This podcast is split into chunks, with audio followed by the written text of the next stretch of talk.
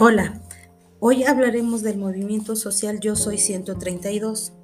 El movimiento Yo Soy 132 no está en el pasado, está presente todavía actuando en las dos partes de la confrontación social.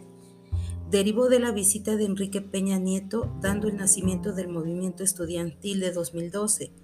Da inicio el 11 de mayo de 2012 con la protesta de estudiantes de la UIA en el marco del foro Buen Ciudadano Ibero en el Departamento de Ciencias Políticas y Sociales de la institución. Surge para expresar la inconformidad de algunos universitarios de distintas licenciaturas. El movimiento Yo Soy 132 es mucho más heterogéneo. Agrupa estudiantes de universidades privadas y públicas, así como a jóvenes que no pueden encontrar lugar en el sistema universitario del país, a otros que protestan por falta de oportunidades que ofrece un modelo económico que crea pocos empleos y aún menos empleos de calidad, a otros que protestan en contra de abusos e injusticias de diversos tipos. El fin fue invitar a los candidatos presidenciales a los medios informativos para difundir sus propuestas.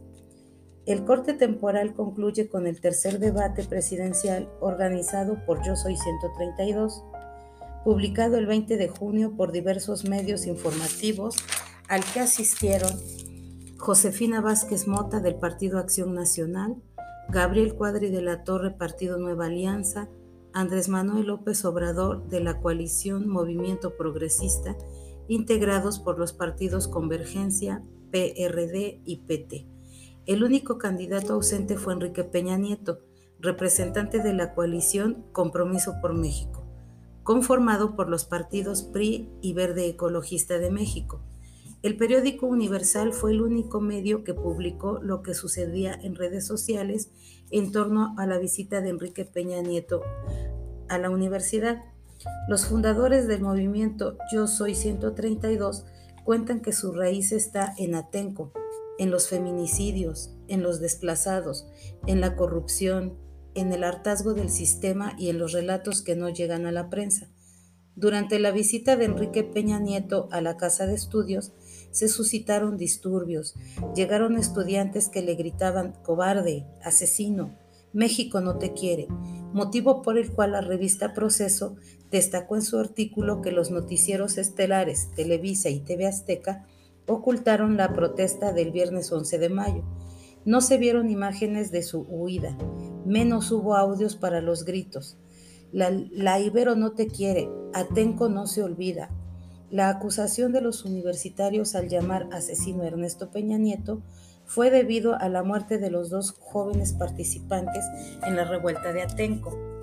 Se le atribuye esta responsabilidad por haber sido el gobernador en persona que avaló la intervención de la Fuerza de Seguridad a través del contraalmirante y exdirector del Centro de Investigaciones y Seguridad Nacional, Wilfrido Robledo Madrid, encargado de la Agencia de Seguridad Estatal del Estado de México.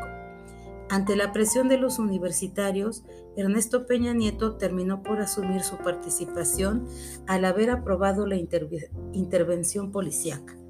El mismo viernes 11 de mayo, el Centro de Derechos Humanos Miguel Agustín Pro Juárez AC publica un comunicado en su página la preocupación de que Enrique Peña Nieto haya reconocido la responsabilidad que tuvo en la ejecución de los hechos, ya que significa que conoció y permitió la comisión de violaciones a derechos humanos tan graves como la privación de la vida, la realización de cateos ilegales, el daño a propiedad ajena, la detención arbitraria, la tortura y el maltrato, la tortura sexual y violación sexual.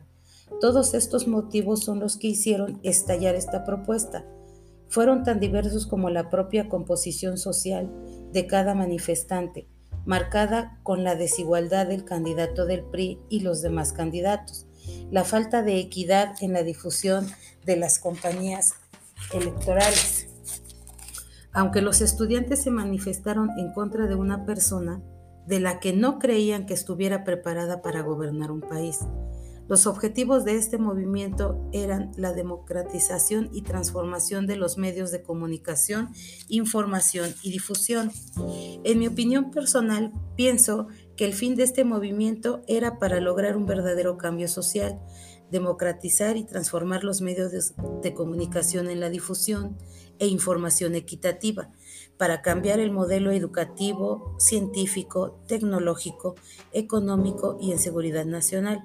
Este movimiento permitió difundir el mensaje alrededor del mundo y facilitó el intercambio de experiencias políticas y de organización con diversos movimientos sociales. Pero el fin solo logró demostrar a la sociedad que se puede presionar a los distintos poderes políticos, sociales y de comunicación de nuestro país, sin lograr todos los cambios y necesidades de la sociedad.